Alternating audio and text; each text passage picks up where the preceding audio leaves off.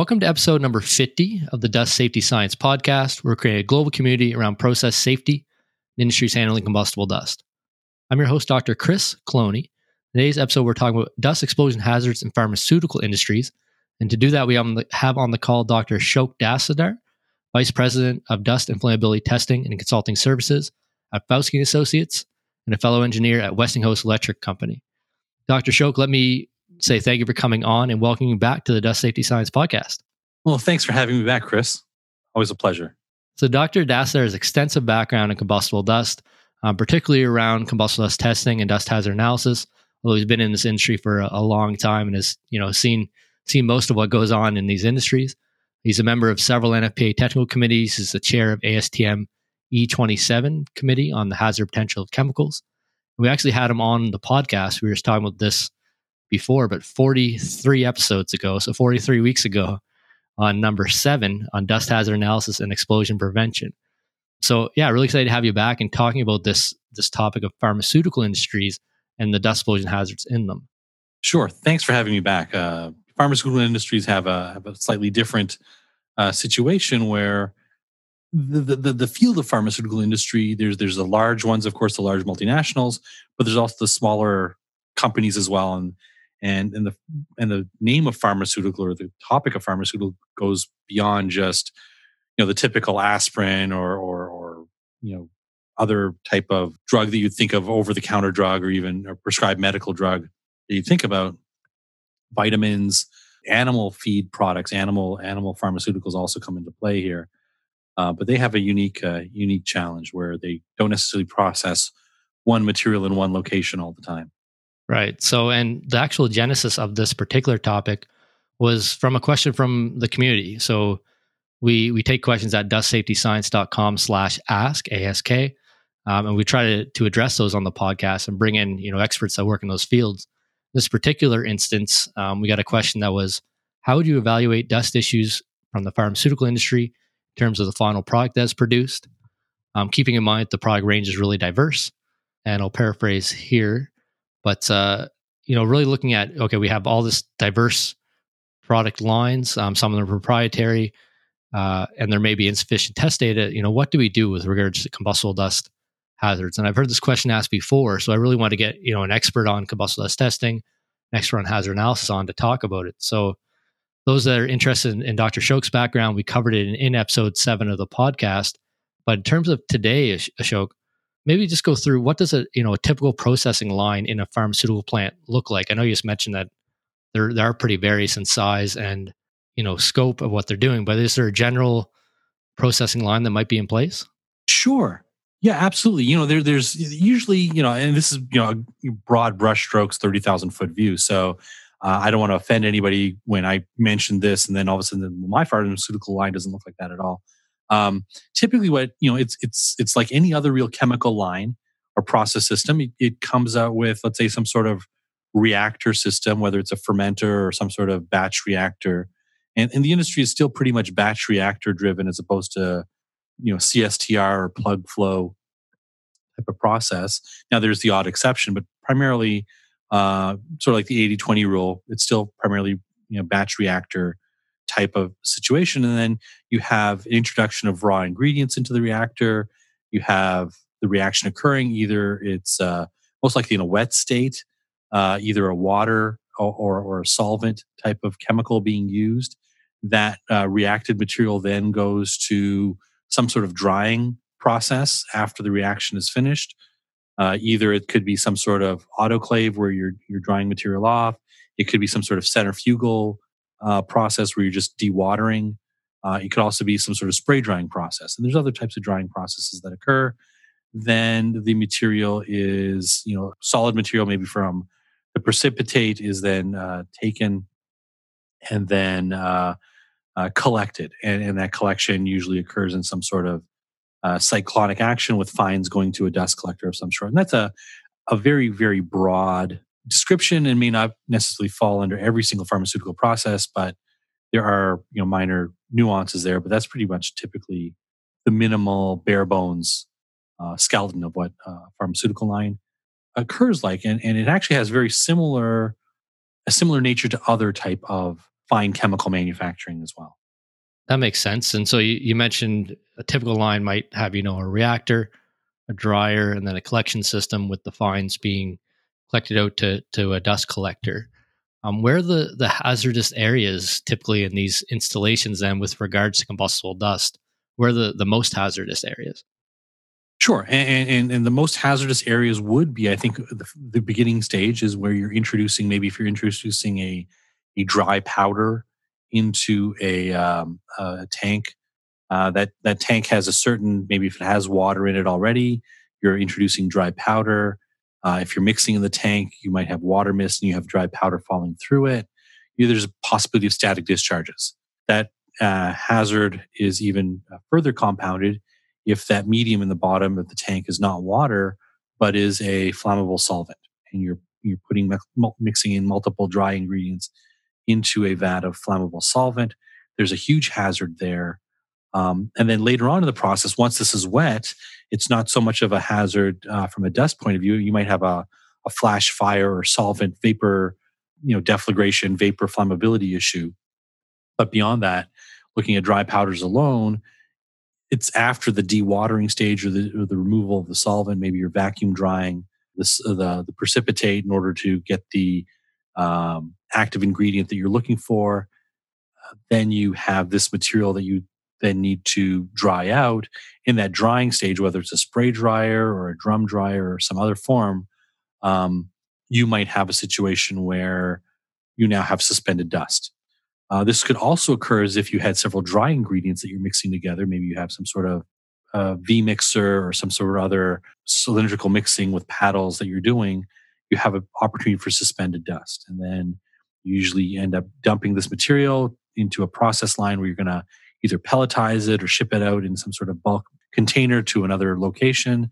And at that location, those transfer points also have a lot of uh, combustible dust hazards. And of course, if you have any cyclones or uh, bag houses or, cartridge filter areas to collect fugitive uh, materials or even collect the final product for, for then bagging, you have hazards there. So pretty much in a lot of steps where you have dry material, you're going to have these dust issues because you're always going to deal with, with fine particles. Right. So I kind of pulled out five there. The dry powder unloading at the sort of inlet end. Then you have a reaction stage. And if the reaction stage results in kind of a wet mixture, you may not have a, a dust explosion hazard. You may have other hazards, but you may not have a dust explosion hazard. But on the other side, once you do the drying again, then that's kind of the second point where you you may have a hazard if it's suspended in a spray dryer or a piece of equipment. And then further downstream, you know, bulk unloading or bulk loading, palletizing of that product. If you have fugitive dust emissions in that process, or even as you mentioned, static electricity during the loading process, and then any of the equipment that's handling that powder. So anything from cyclones to dust collectors are kind of the main areas you'd be looking at. Um, the the question specifically into the the podcast area was on what challenges arise with the diverse type of products. So can you go through that? Do you see that very much in pharmaceutical industries where you have this line?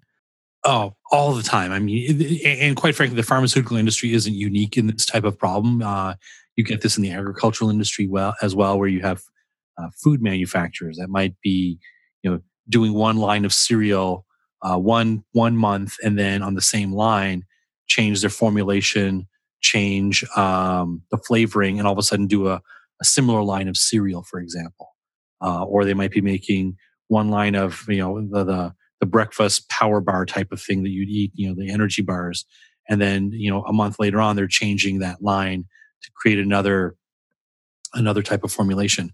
So the fact is that you know these people don't just have one formulation traveling from beginning to the end that same process those same connection or chain of unit operations that create uh, a, a, drug uh, an excipient maybe it's not the active pharmaceutical ingredient but it might be an excipient that's being used to then package into a pill uh, or a formulation itself You know, they might change using the same unit operation. So the main issue is that I have 300, you know, pro- I have 300 possible reagents that I'm going to be using in this that then could create a, a huge number of different intermediates that might have, you know, another, you know, 100 different possible products that I might be generating. How do I then design for the all you know p- permutations that are possible and and and as you know you know unlike dealing with vapors and gases which are you know a molecule of fuel reacting with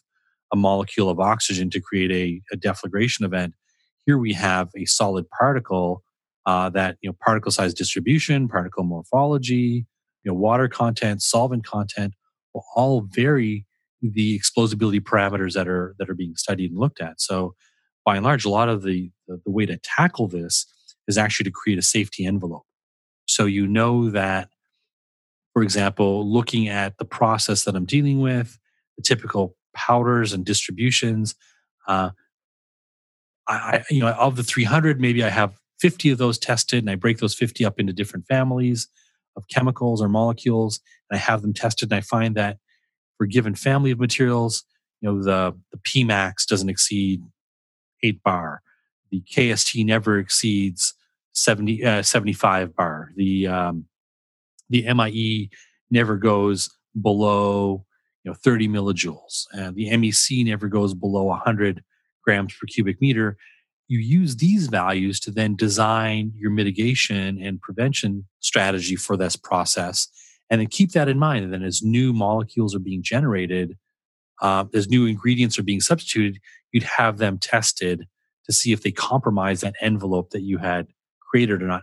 And if they do compromise it, then it might be a situation where, you know, alternative approaches have to be looked at, or maybe alternative materials have to be looked at. Yeah, I really like that concept. And I hadn't heard it put that way of a safety envelope, but I think that's a great way to do it. So when somebody asks me, you know, asks me, and it, it happens actually quite a bit, and I'm sure you get the same question. You know, I have I have all these different materials.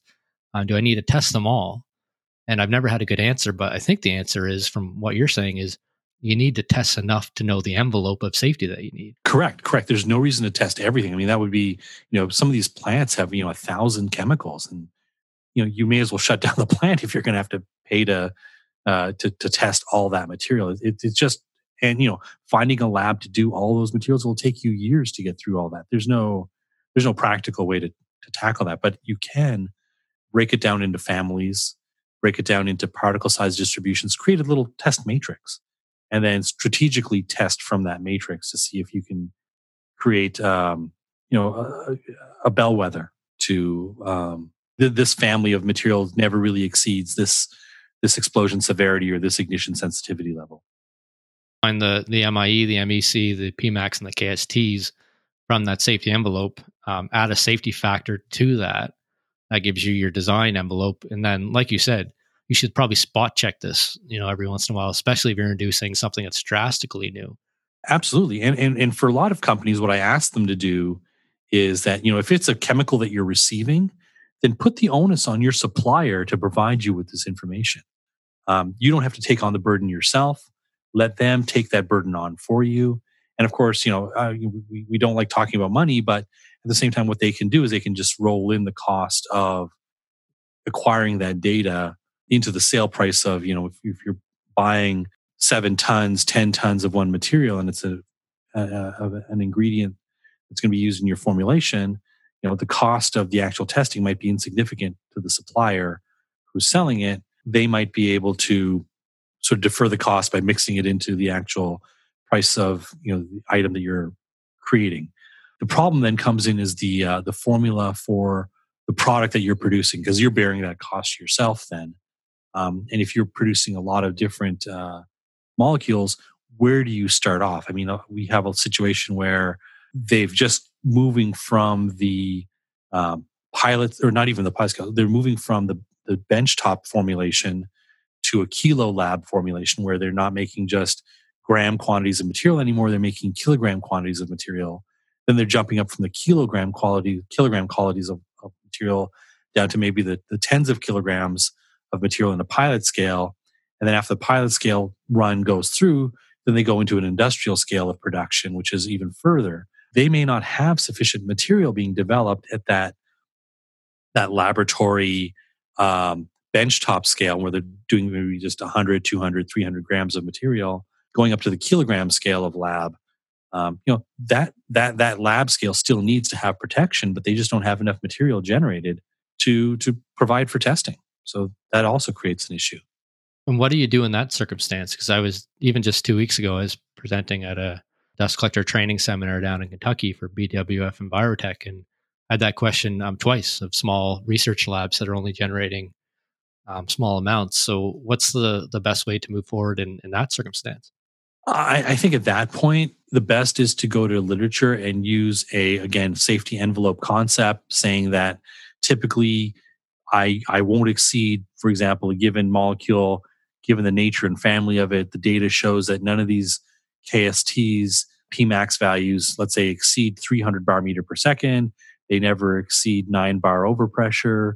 Okay, I'm going to use that in my strategy as as input data to devise a methodology for you know sourcing that kilogram scale lab equipment. So if I'm only looking at a smaller dust collector, maybe I'll design it to handle 300 bar meter per second.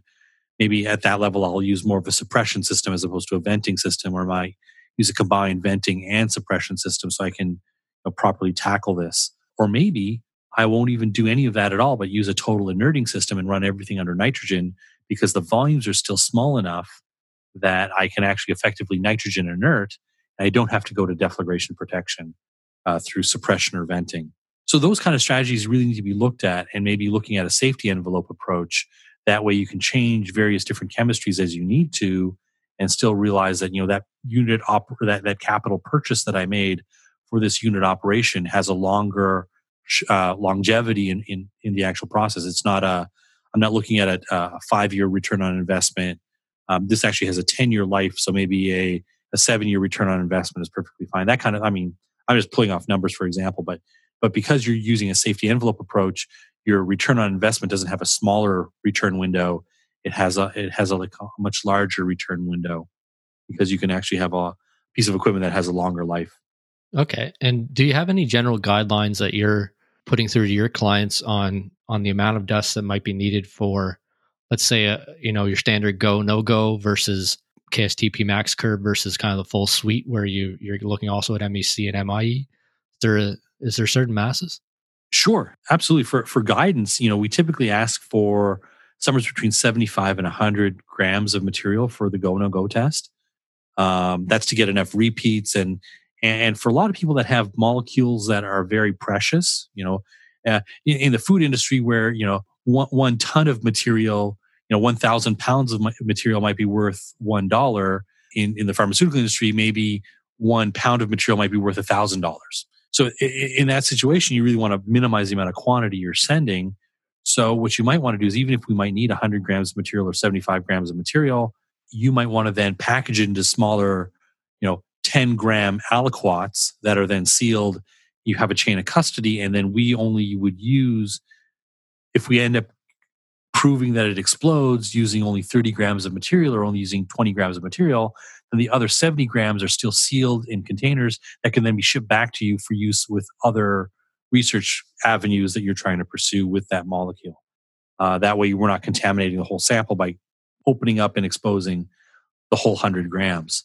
And then maybe maybe when you're in that lower quantity stage and you're looking at more of a nitrogen inerting, maybe you don't have to go to the large, you know, 500, 1,000 gram quantities required for KST determination. Maybe you want to do 100 grams for MIE. Maybe you want to do 100 grams for MEC. Maybe you want to do like 100 to 200 grams for LOC determination. That LOC determination and that MIE determination might be more important for you when you're at that benchtop scale or that kilogram scale where you can use nitrogen inerting.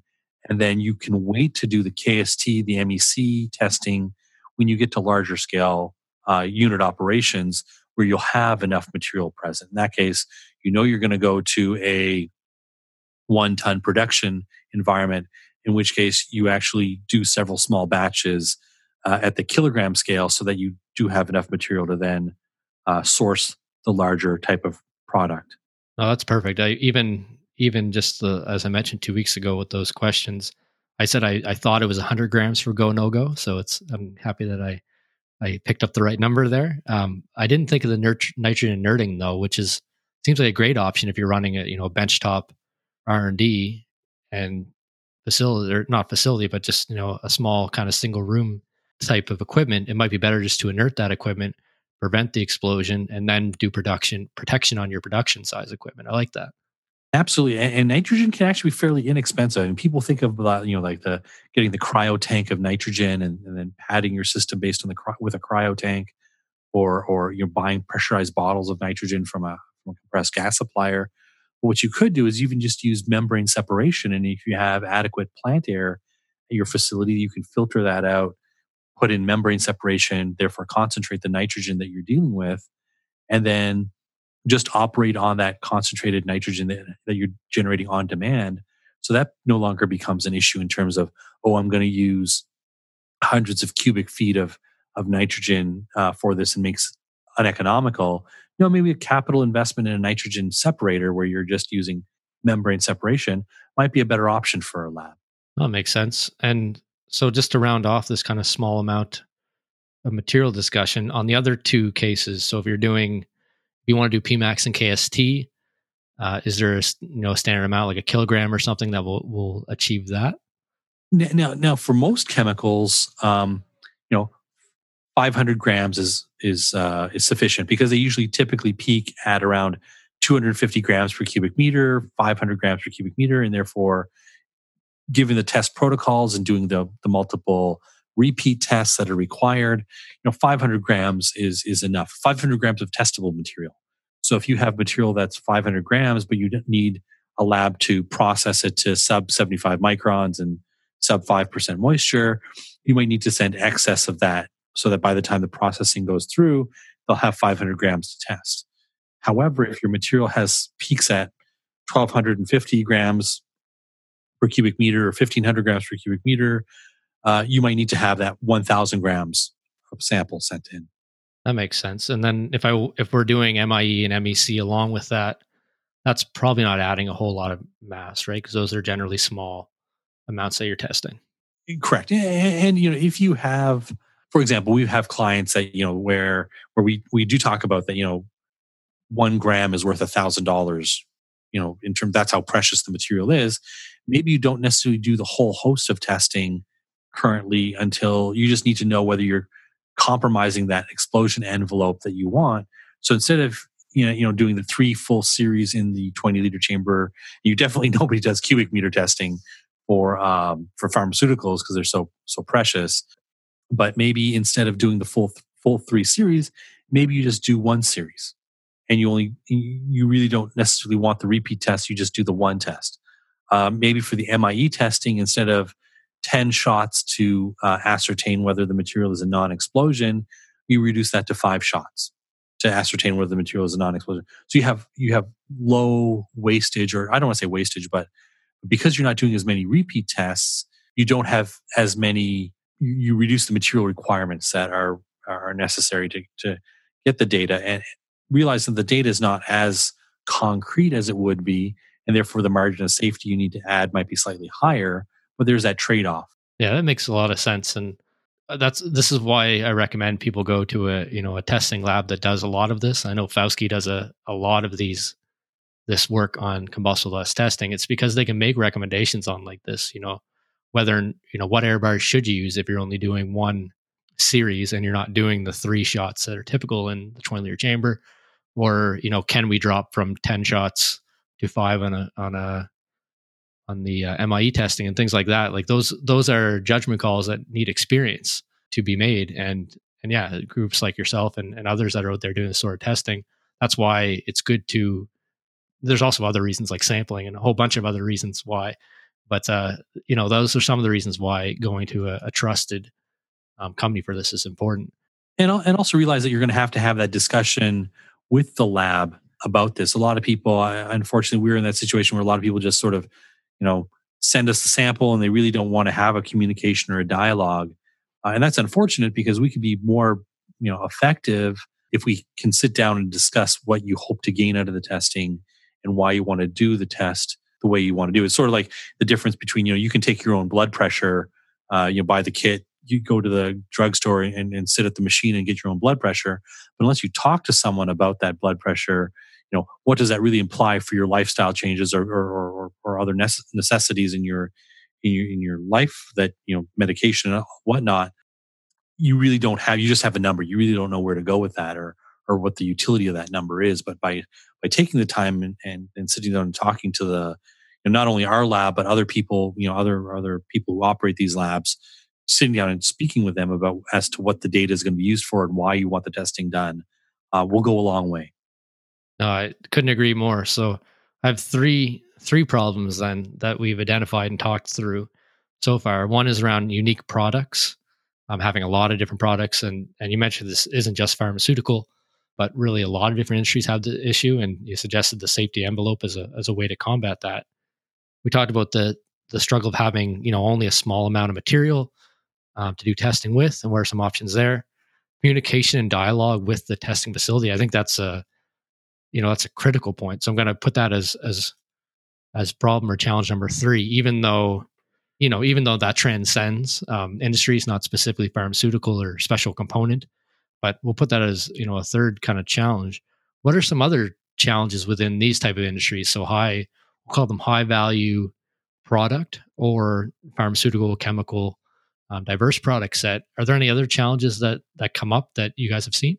Uh, specifically for pharmaceuticals, is the potency of the material that you're using. For example, uh, some of these drugs are, are, you know, active pharmaceutical ingredients that have metabolic or can cause metabolic changes in people. So, as a lab, uh, doing this kind of work, and also considering that you know at your facility handling this kind of material, they could have serious, you know, metabolic biological changes to the people doing the work. So, they're hazardous in that sense. It's just not a uh, combustion hazard, but we're looking at the toxicity hazard. And then, as as technicians and scientists and researchers uh, engineers doing this type of work at a testing facility, we are greatly concerned about the exposure of our own personnel that that are you know doing the work.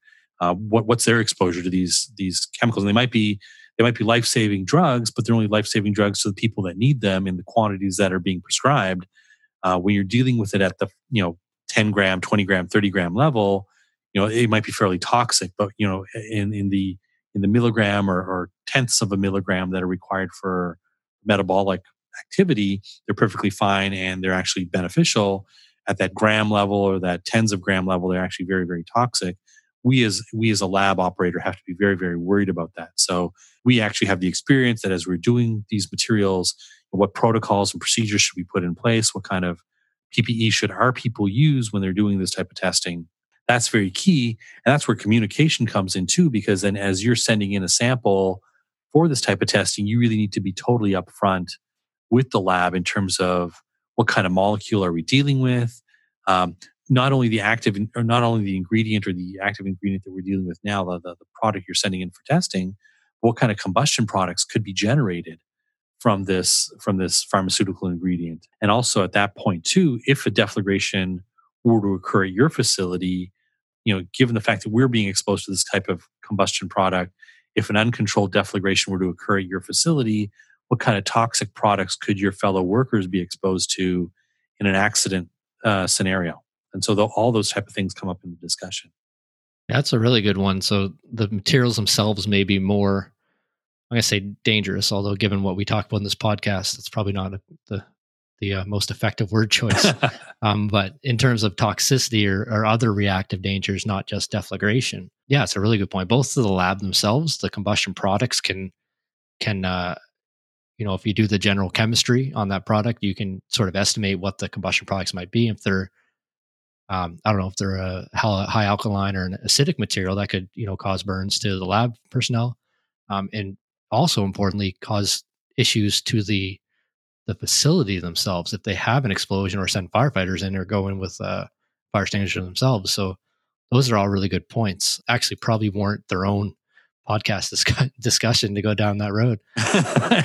we could have that, but but for example, let's say like if you're looking at a, a mitigation solution of deflagration venting, if you're deflagration venting to, in the out, you have a dust collector or cyclone located outside. Most pharmaceutical industries will not do that. They'll actually have it inside the building. Uh, but maybe it's maybe it's not the active pharmaceutical ingredient, but it's the excipient that you're using in your.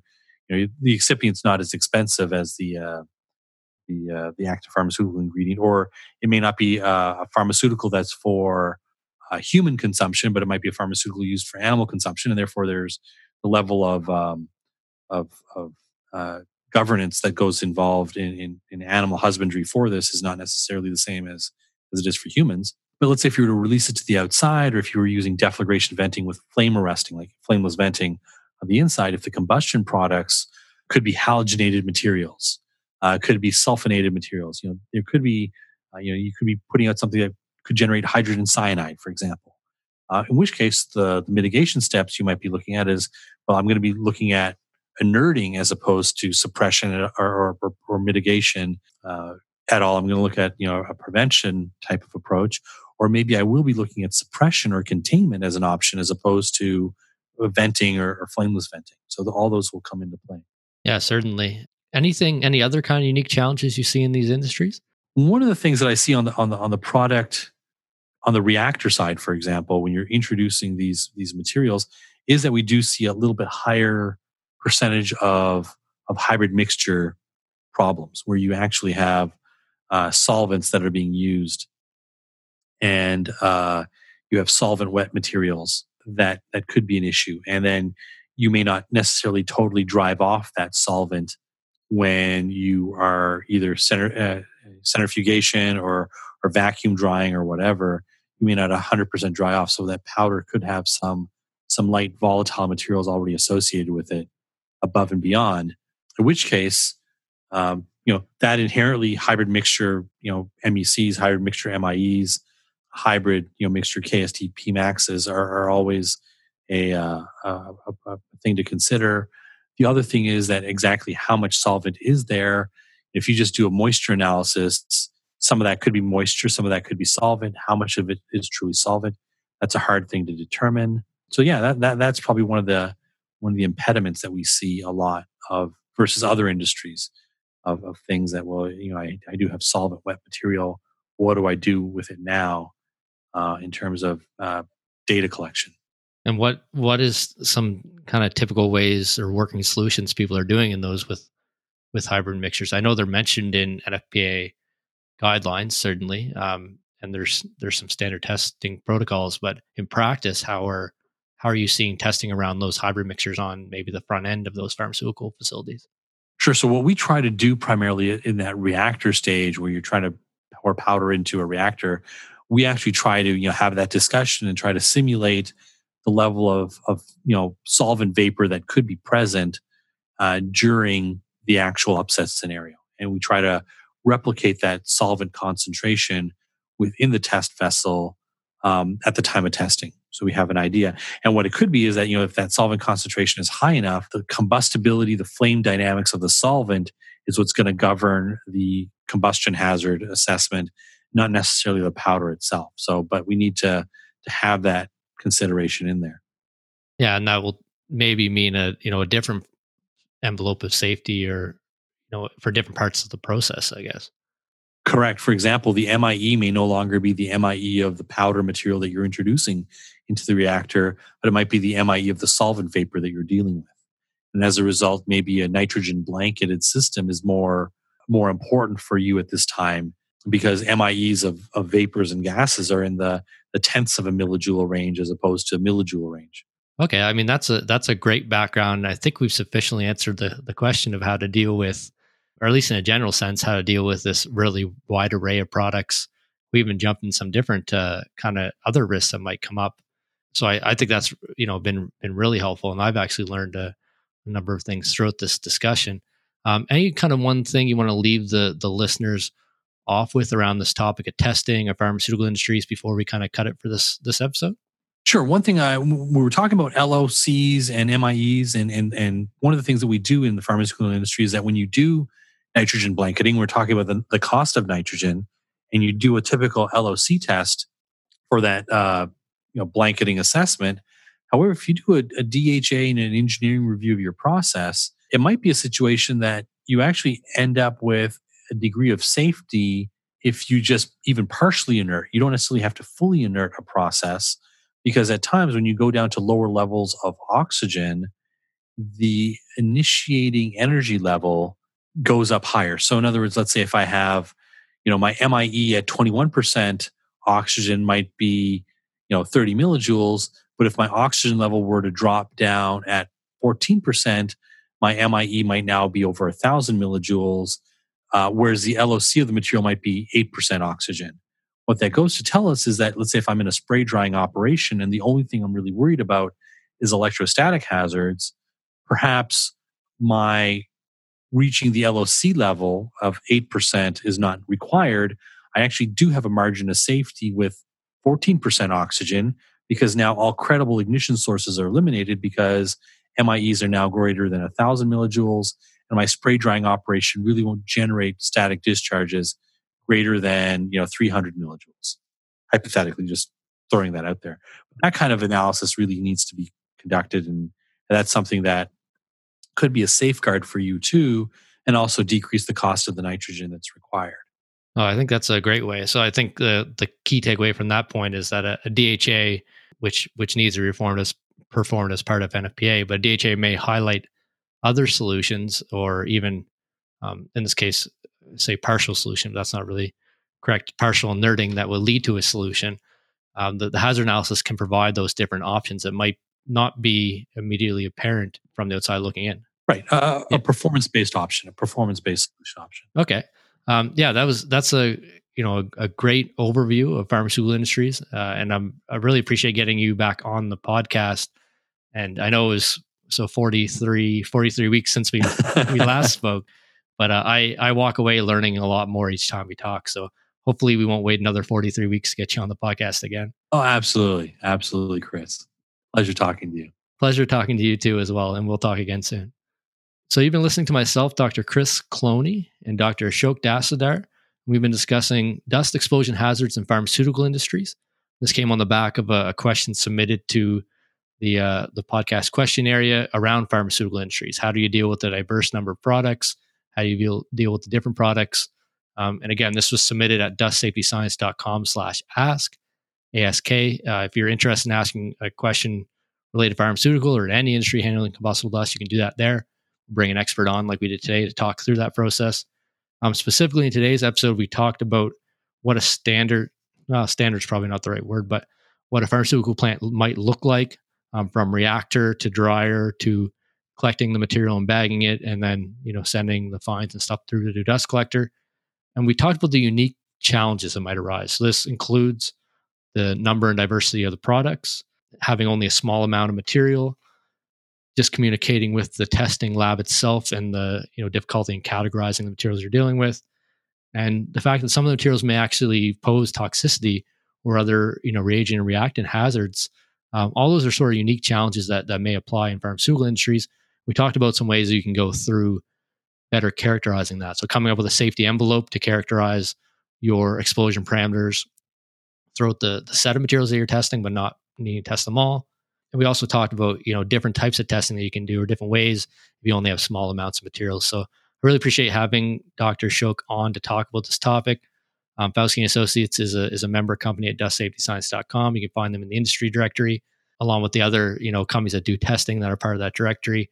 And as I said in the episode, this this kind of topic is pretty complicated and takes a lot of experience. That's really why you should be dealing with a, you know, a, a reputable and experienced testing facility so that they can recommend on sampling they can recommend on you know not just getting you some numbers for your your dust but actually helping you figure out what the safety process should be.